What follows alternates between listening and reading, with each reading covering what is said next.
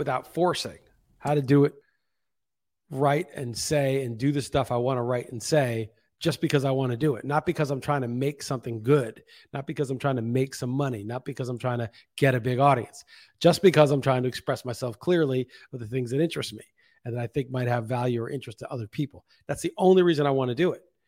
And I, of course, I would like to make some money and I would like to get an audience to make the money, but that's not really, those are sort of hopefully that comes with it. Hopefully that happens. But but you can't it can't be about that. It's got to be about what do i have to say? What do i really have to say? And if it's really what i have to say that i truly need to get out presumably there will be other people that that connects with because all of us have things that are on our minds that we want to say or that we're feeling or unable to articulate. And so if somebody can express themselves clearly and deeply then that's going to connect with other people. And I don't have to worry about the rest of it. I don't have to worry about anything else. So I'm just, that's my sort of mission right now. And I was thinking about this because I've been running uh, a bunch lately. And I just went today four miles, a little bit more than four miles. But again, I was pushing myself a little bit. I did two miles in like 17 minutes and I don't know, 52 seconds, which for me was fast. It's like eight 50 mile, which isn't fast, but for, you know, to do it for two miles, it's faster than I usually do it. And I was out of breath. And then uh, Monday I did some intervals where I was doing, you know, three out of four laps of the, of the quarter mile slow and then one fast. And the last half mile, I did two fast for every four. And again, I was out of breath and pushing myself to finish it like that.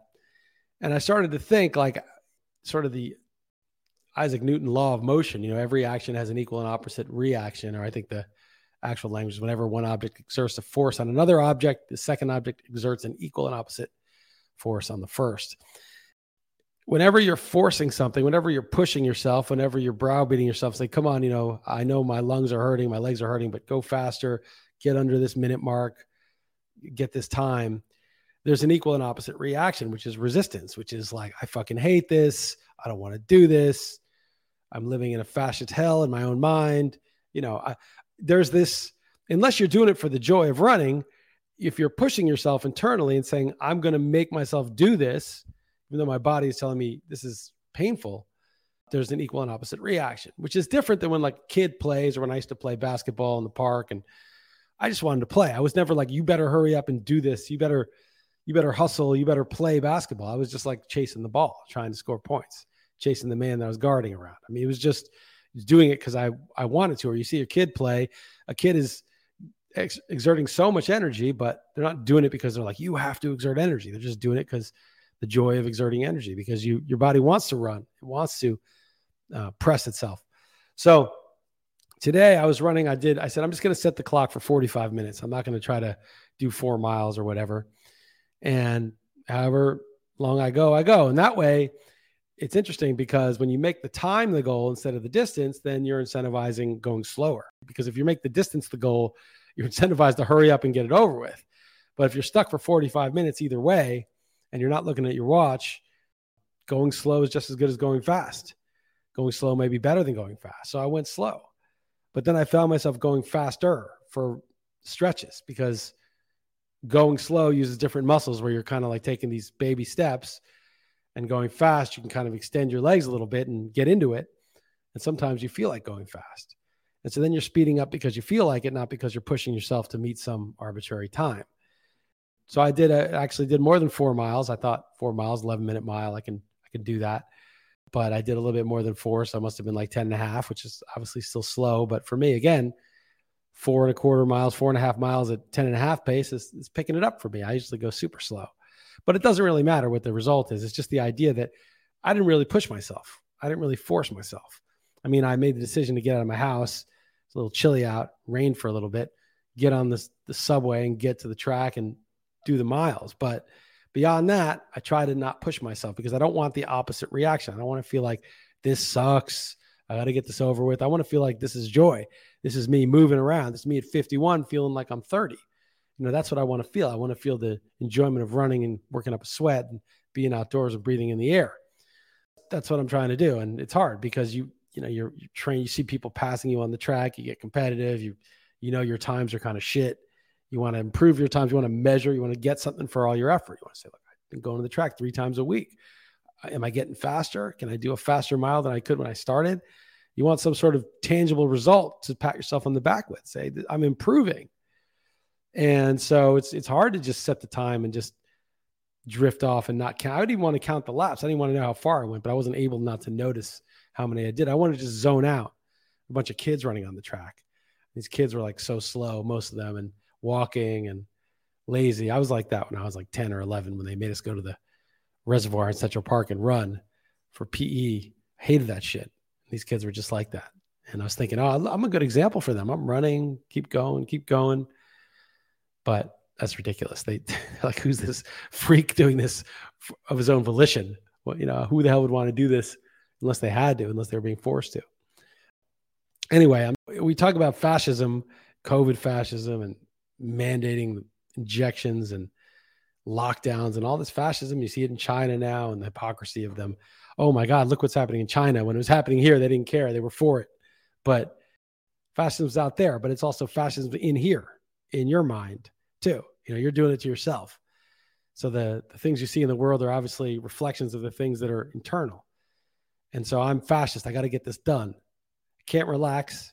Got to got to get work done. Now Thanksgiving weekend, my brother was here and I had to entertain them, and it was nice to see them. He gets here on a Wednesday, and we walk around the whole city and do some stuff, which was nice. And he says, "I want to go to Nazare tomorrow. Is that possible to see the big waves?" And I said, "I guess it's possible." And we look it up. When are the big waves there? It's around November usually. And they said Thursday and Friday are the two biggest waves days of the year. So of course we had to go. It's an hour and a half each way. So I get the beef stew chopped up and going in the morning. Heather's making the turkey, and then I drive an hour and a half each way. We went there for an hour, just Damon, me, and uh, his oldest daughter, Charlie, and we go to the we go to the edge, and the waves are like 25 feet, maybe maybe some 30 footers. There was no 90 footers. It wasn't like biggest of all time. It was just big for the year, and it was pretty cool. I have to say, it was worth it. We drove back in this thunderstorm, driving the stick shift, which I'm not very good at, but on the highway it doesn't make a difference. And then Friday, I drive them out to Colares, where we have this house that still don't even have the permits for and then took them to this uh, amazing beach hike. I'll throw a photo of the hike. The hike's incredible. It's, it's from Azenhas do Mar to Magoito, and nobody knows what it is. And it's like the nicest hike in Portugal. It's one of the nicest hikes I've ever been on in the whole world. It's incredible. It's like on the cliffs overlooking the ocean, just a couple of miles, and it's easy hike. It's really nice. So did that. Saturday was more mellow, but I walked them around the whole city, and they left Sunday morning. And so I should feel like, okay, I've done a lot of shit. You know, I was still doing my podcast as last week. I was still, although I skipped my football podcast, still doing my running. I'm still doing everything. Still fasted on Mondays. Still did my 51 push-ups every other day. I'm still doing all the shit that I'm doing.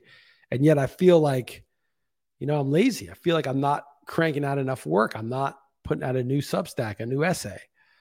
And it's fascism. It's just fascism. It's like there's there's no value to it unless I want to do it. I mean, unless it's something I have to say. It's just I feel like I need to do this. Otherwise, what am I doing with my life when I'm 51? I'm healthy.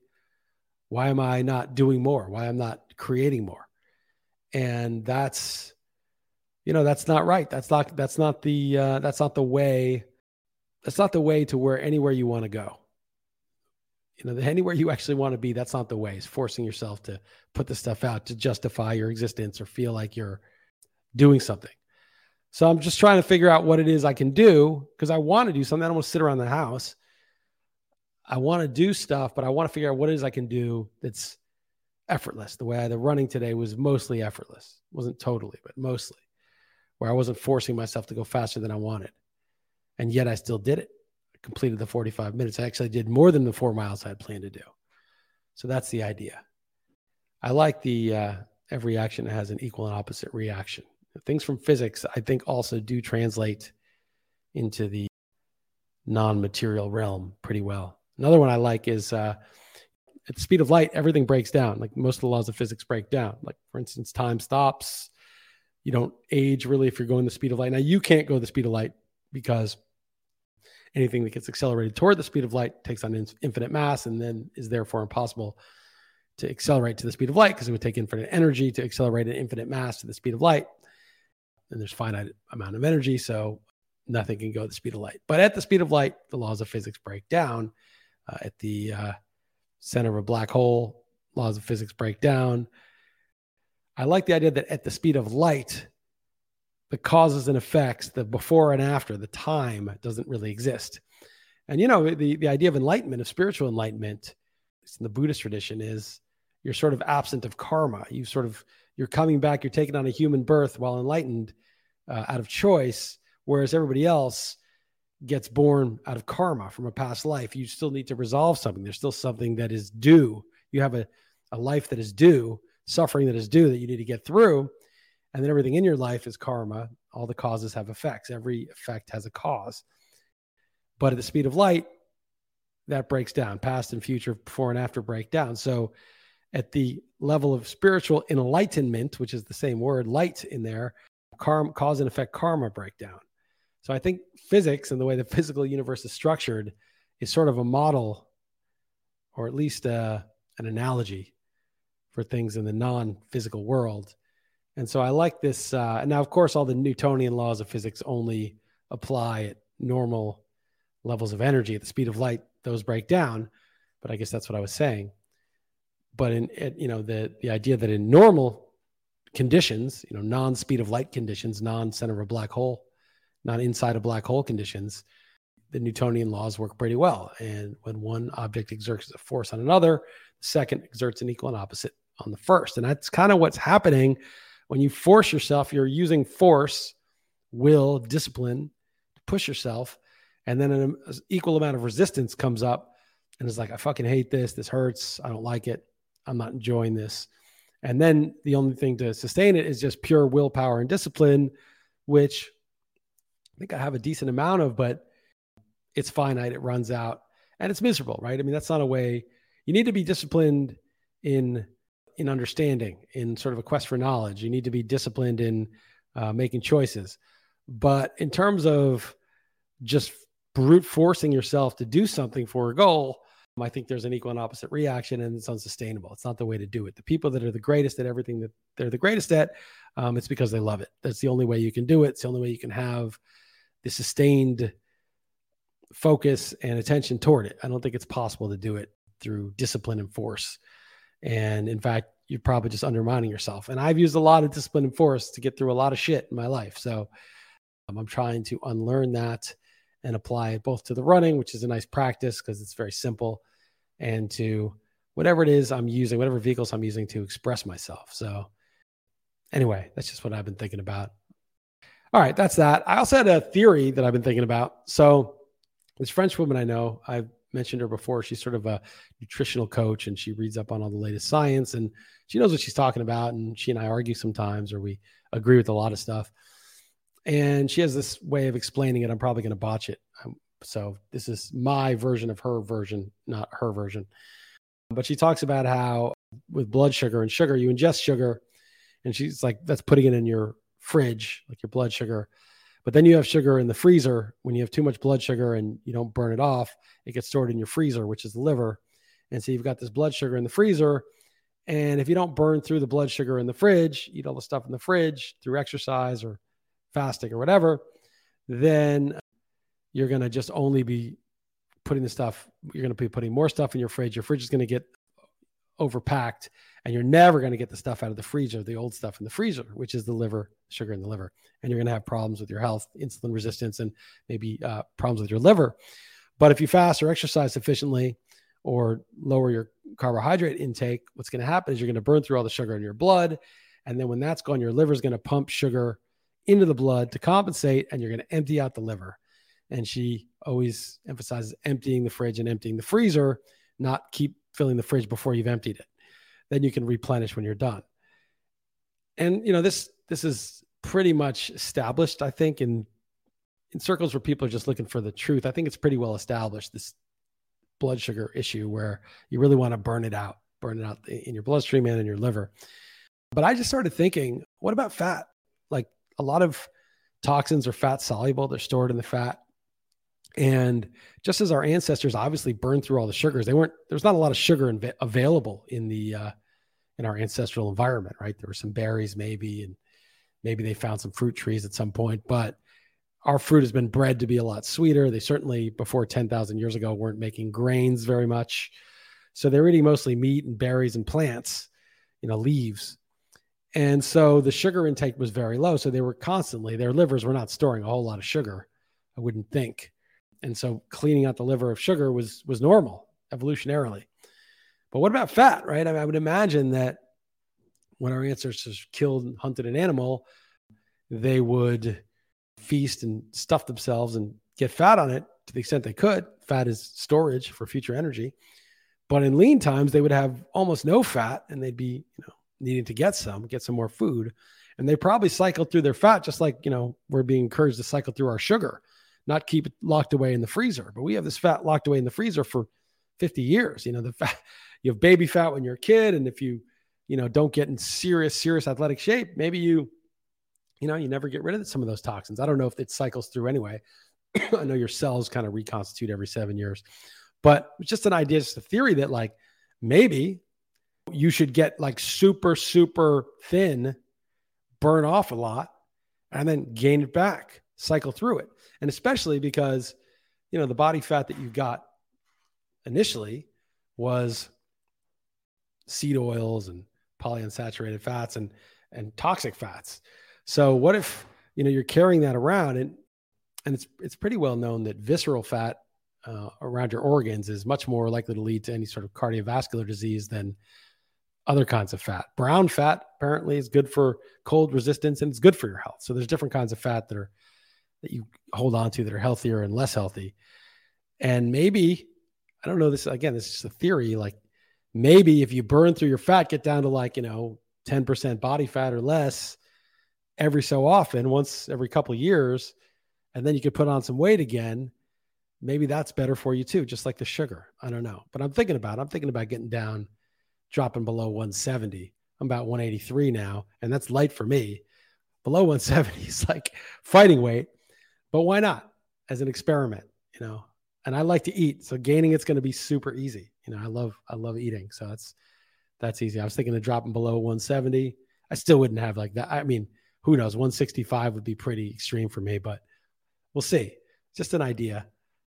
And, uh, and it's easy if you're fasting a lot, running a lot, and you just mostly like to eat meat. And I mean, I like ice cream a lot too, but I could, you know, for a couple weeks, just get out of it couple months, not eat much of it, um, not booze as much. It's not too hard. Anyway, just a thought. Could be totally wrong. Somebody might know why this is a, a totally flawed, but it's the kind of thing I just want to put it out there. Like I don't really I could do more research. I know there are toxins, fat soluble toxins stored in fat, but I don't really want to write an essay on this necessarily. Maybe I will. Maybe I'll I'll be moved to. All right, a couple other things on Twitter. I was just noting that one of the biggest temptations for me, and obviously if you listen to this podcast, you know this, is to, and I'm quoting from the Bad Brains, who I'm sure we're quoting from the Bible. It sounds like a Bible verse, but uh, they said, "Blessed is the man who walketh not in the counsel of the ungodly, nor standeth in the way of sinners, nor sitteth in the seat of the scornful, nor taketh delight in the way that the unrighteous go. And it's a, great song. The meek shall inherit the earth by bad brains. You can check it out. But I love that line, nor taketh light in the way that the unrighteous go. I that is my one of my strongest temptations is to taketh light in the way that the unrighteous go. All these phonies who were trying to mandate the vax and then they're worried about what's going on in China, and you know, they're they're all about my body, my choice suddenly, but they didn't care about forcing people to take a vaccine. It's very tempting for me to take it light in the way the unrighteous go. I just feel very strongly about hypocrisy and justice and fairness and righteousness. And if, if somebody's like unrighteous, especially if they came at you, I want justice. I mean, in one way, it's good. It's a motivator, right? You you should always be speaking out what you think is true, even if people might get mad at you. It's it's really important not to say true like oh you're fat, but speak out about what's important and true, especially when unjust things are going on, especially when it's unpopular because that's when it's needed, right? It's no big deal to speak out about the thing that everybody's speaking out about. You're not really needed, but if you're speaking out about something that people are silent about, then then it's important. But the question I asked was, you know, can you do it without being provoked to disgust and rage? Because that feeling of rage and disgust uh, is is not good for you and they're motivators, but they suck in your energy. And it's just a drain of psychological resources when you're just caught up in like, God, that guy's such a phony fuck. What a sophist, what a gaslighting piece of shit that guy is. I mean, so I, I can feel like I what a little fucking lying sack of shit. What a hypocrite. But I almost feel like some of these guys, and I, I know I've known some of them, and just some of them on Twitter and some of the people in the legacy media and even some of the publications, even the government, it's like they exist to drive you crazy. It's like they're the only post their post is so ridiculously full of shit. It's so absurd. It's such a gaslight of everything that's going on. And you feel like the only reason this guy's posting this is to get people like me to be like fucking in a rage and squander our peace of mind and emotional energy on being just disgusted by them.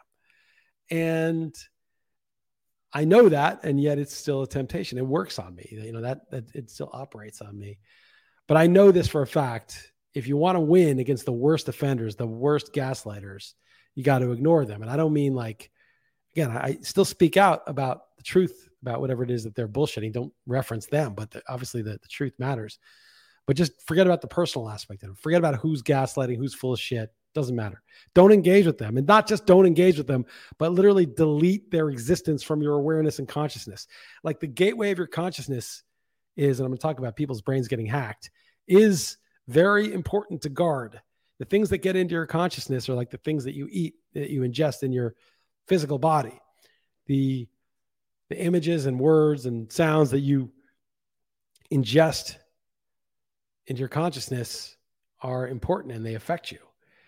And some of these people are so toxic that even though your your actual reaction, it was what you would do with somebody who you wasn't that crazy, wasn't that toxic, did have a shred of integrity, you'd be like, no, dude, you're wrong. That's bullshit. And you'd want to argue with them.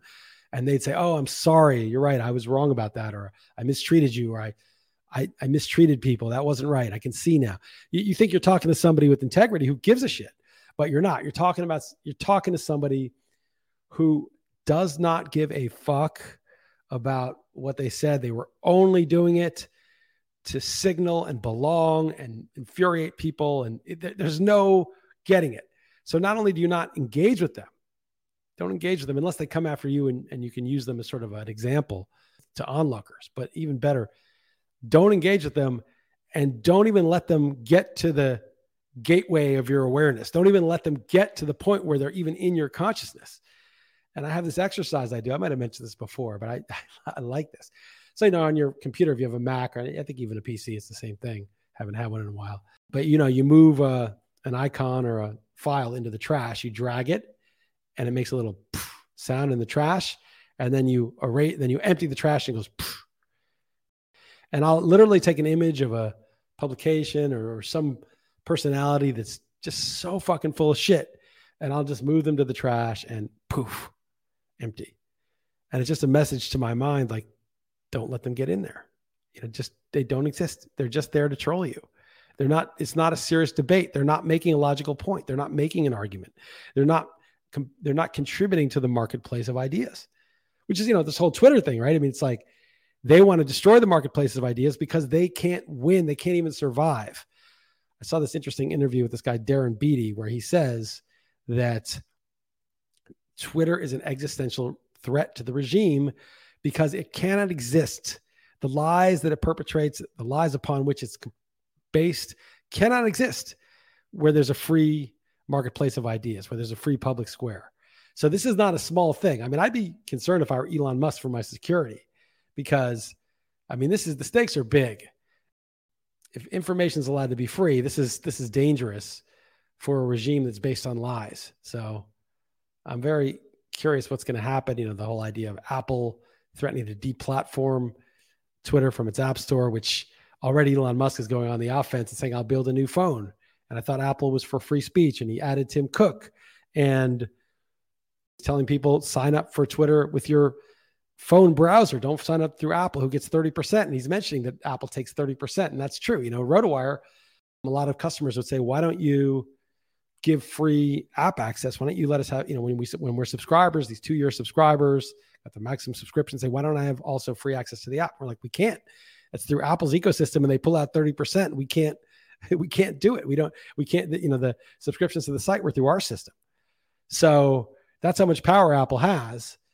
And even just considering it, even stopping advertising, even tweaking Elon Musk, all of a sudden this 30% thing and the, the need for monopoly regulation where, you know, everybody has to ha- be on Apple store and pay this 30% rake, this, uh, this monopoly tax is now in the public awareness. So um, it's high stakes, but, but I'm, I'm enjoying it. I'm, I think uh, Elon Musk, and I told you, I'm very wary of him.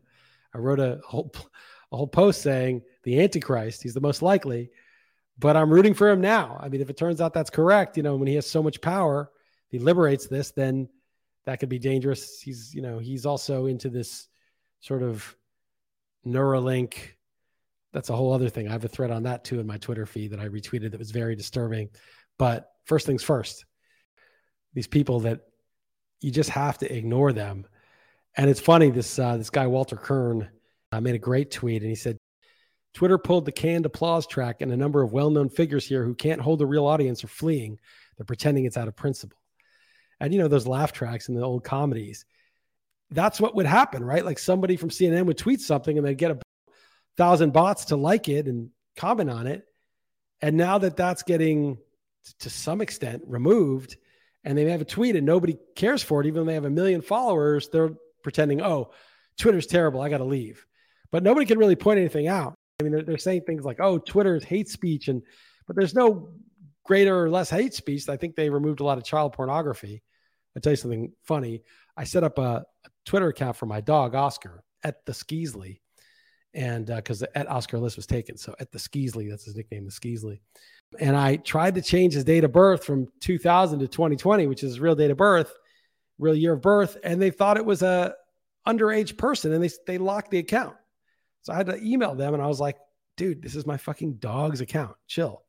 And I haven't heard back. So that's that's annoying. But apparently they got rid of child pornography on Twitter. So if anything, Twitter is causing less harm than it was. But all of the pro clutchers, but again, I shouldn't even get into this pro clutchers, whatever. They aren't seriously making an argument. It's just gaslighting. It's just tribal allegiance. There's no, there's no argument. There's no argument at all. It's just simply, and you know what? Delete, delete. They just don't want information to be free because it's an existential threat. If you're living a lie, the truth is an existential threat, which is related to uh, thread I just wrote uh, about people's brains being hacked. Imagine if you, and I, I know I'm preaching to the choir here, so not too many listeners are gonna, it's not gonna apply to you, but imagine if you were shilling for the Pfizer, like you were saying, get boosted, get vaxxed, and you were scolding people who didn't agree with that or didn't want that medicine or didn't think it was necessary and getting super angry at them and emailing relatives. They were bad. And that's why you caught COVID and you got your family sick and all these things that I heard when I got sick. And you're shilling for Pfizer. And you say you really believe in that. You really believe the vax. It's really important to take that. And then when the COVID started and people said, you know, there's a lab doing gain of function research on coronaviruses right there. And the coronavirus started in that town. And like, that's a conspiracy theory. It's obviously zoonotic and it came through this and a pangolin and that. And, and someone says, well, no, I think that it's most likely from the place doing the research right there. I mean, that seems to make the most sense. Like, that's a conspiracy theory. You're a crazy person, blah, blah, blah.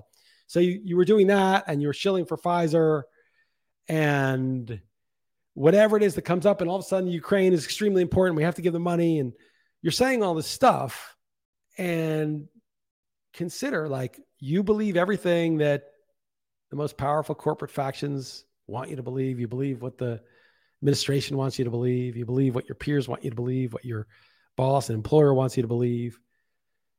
I mean, consider you may have been hacked. Your brain may have been hacked. You let something get into the gateway of your awareness.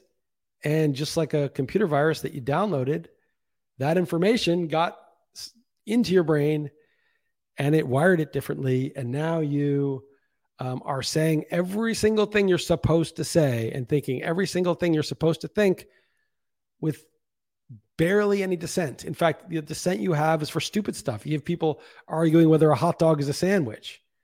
You know, they argue if pineapple is good on pizza. They think that's hilarious. Why? Why are they doing that?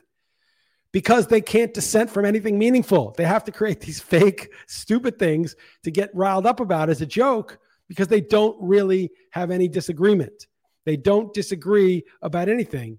And I think if you don't disagree about anything that the most powerful faction in society believe, you've probably been hacked.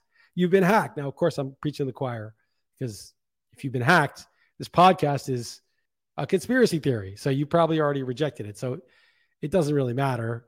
But I just think they've they've been hacked. I mean, there's a reason zombie movies resonate with people. Zombies, right? What's a zombie movie? A zombie movie is these undead. They're like have a program, and the zombie does what it's programmed to do. It's dead, but it's alive via some supernatural demonic algorithm that it just does this thing. If you watch The Walking Dead, the zombies have behavioral patterns and rules, and they just do that. They're zombies. And I think that zombies were a big thing the last five, ten years because I think somewhere in our consciousness, we understand that people have been zombified. They believe everything. I talk to people and I'll point out things that they said and, and I'll say, you know, but that's not true. Like the people who were vaccinated did catch it and they did spread it. And it wasn't a winner of death for the unvaccinated. And they're just unable to take it in. You could say, can you believe what you purport to believe when right in front of your face you can see that it's not true? And they'll just want to move on or dismiss it or change the subject somehow. The algorithm by which they're being controlled is so strong that even if they see evidence with their own eyes and their eyes work fine, their ears work fine, they don't incorporate it into their worldview. They're no longer taking in new information that might alter their worldview because that's what a zombie is. They have a program. It doesn't matter what's around them, the program is what governs their behavior.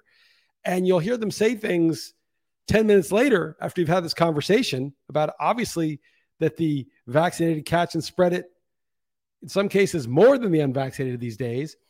And they will just say things like, Oh, I went to this wedding and a bunch of people got COVID, but luckily I'm vaccinated and I didn't catch it. They'll say things like that. And you'll be like, What the fuck are you talking about? But to them, there's no contradiction. It doesn't matter. It's just the, the algorithm is stronger than the faculty of incorporating new and contradictory evidence into their worldviews. And that's what I kind of mean about there's a lot of people whose brains have been hacked, a lot of zombies walking around out there. The other thing, I was talking about something like, oh, I was talking about that, you know, the substackers that I followed have been so much more accurate about COVID than the legacy media and the corporate media and the establishment line. And one father asked, like, how do I know who was more accurate? Both sides are dunking and claiming victory. And I said, well, did the vaccine prevent people from catching COVID and spreading it? And he was acting like, well, we just don't know. And it was a sort of relativistic, well, who knows what's true? Some people think this is true. Some people think that is true. But I said there's such things as facts.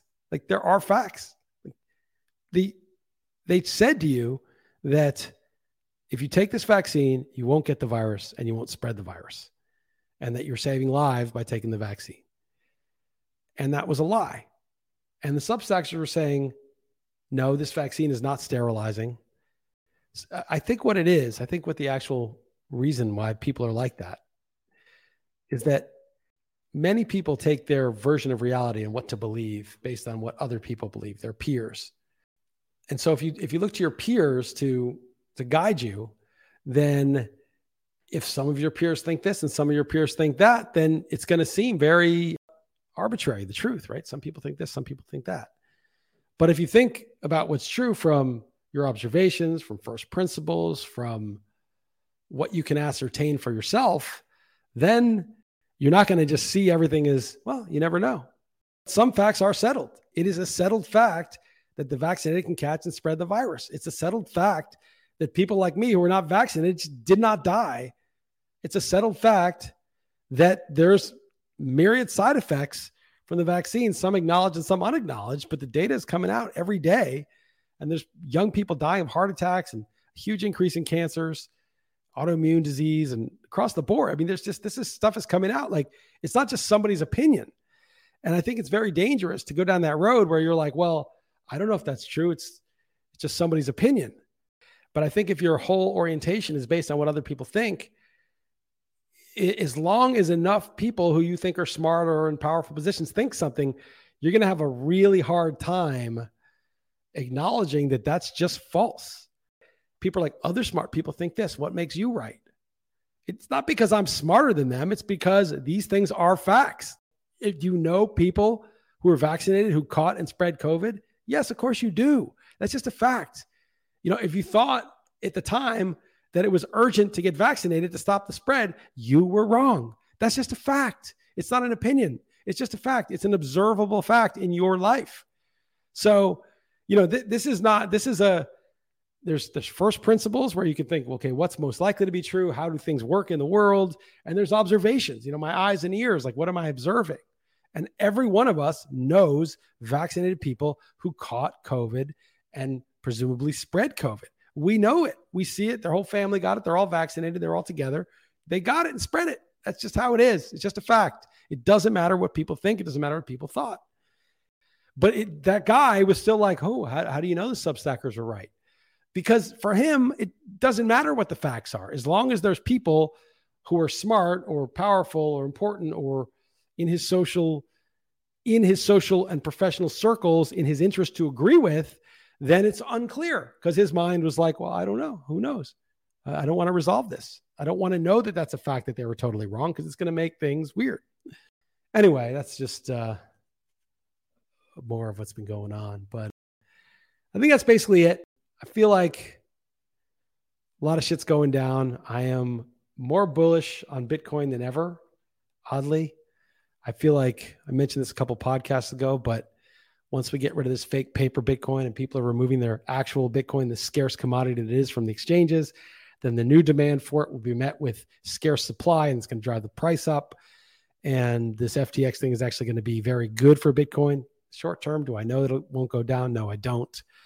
But I'm feeling very bullish. And, you know, again, it's like, how do I know? Is that true? Is that false? Well, it's just first principles. You know, that, that every time I get doubts, and I have doubts like everybody else, I think, okay, what is this thing? What is the point of it? How does it work? What is its function? What is the function of the current mo- money that we use, the fiat system? How is it audited? How does it increase supply? How does it gain trust or lose trust? There's a great point by um, guys that followed Gigi. He said, Bitcoin's not volatile, human psychology is.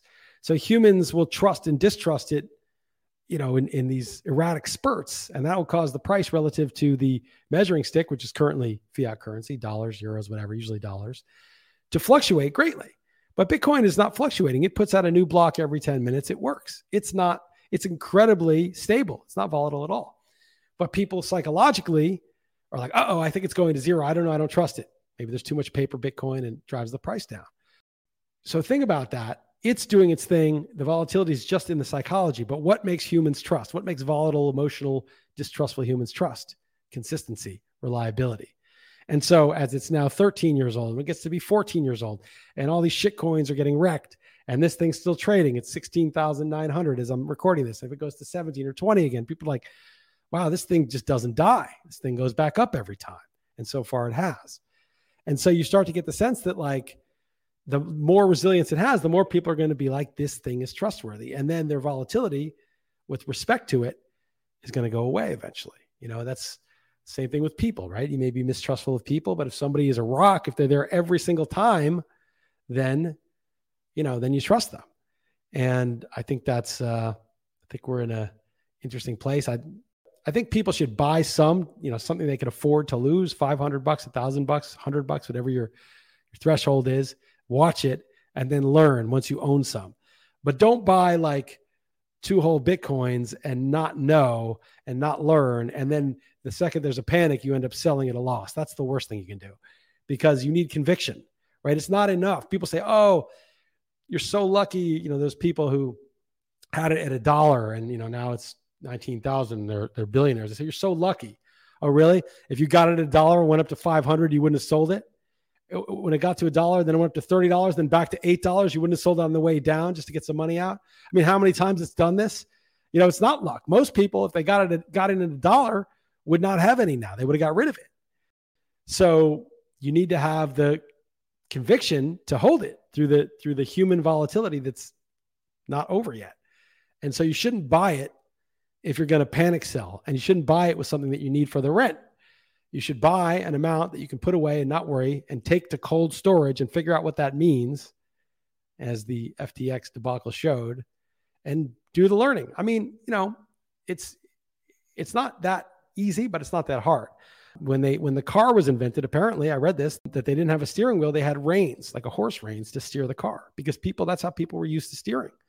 So Bitcoin gets made available to the masses via these exchanges that look like Ameritrade. You know, you buy some, you trade it, um, but that's not what it is. It's a bearer instrument. It's your own keys. You own it. You don't need a third party to to regulate it for you. It's your own. And so, of course, just like the reins for the steering wheel, people are onboarding themselves in a from an exchange, but the exchange is not trustworthy. They don't they hold your keys and they may even outsource their keys to another third party and so they're just owing you an I. You only bought an IOU from them. You don't actually own the asset itself. And so, you know, it takes a little learning to self custody and to back up your seed and not to lose it, not to screw it up. It's not rocket science. You know, there's a lot of people who have custody of their Bitcoin that aren't geniuses. I learned to fucking drive a stick shift in a foreign country at age 51. And that was a bit stressful, right? I mean, high stakes. You're in a car with your family, you're driving fast, you're on the highway, you're changing lanes. I mean, obviously I knew to drive already, but you have to shift down to get off the exits and stall in the middle of a busy road or whatever. I mean, it's a little bit scary. I learned that. I can learn to drive stick shift at age 51. You can learn to self custody your coins. But again, I'm, I'm very bullish. I feel good about it, but I also feel like I probably should have said this before when I was talking about it that you shouldn't own a substantial amount until you get it. Have some level of conviction because you're just going to have soft hands and you're going to you're going to sell it, and then when it when it moves, you're going to be suicidal that you had two bitcoins and they're worth five million dollars each, and you sold it at you know seventeen thousand. Buy a hundred or five hundred or whatever you can afford. Learn to self custody it. Play around with it when it's still low stakes, and then once you get it, if you get it, if you agree, then you can go in bigger. But I think that's important to start small. So uh, until you build up the conviction and understand it. All right, this one went on pretty long. That's going to do it. Till next time.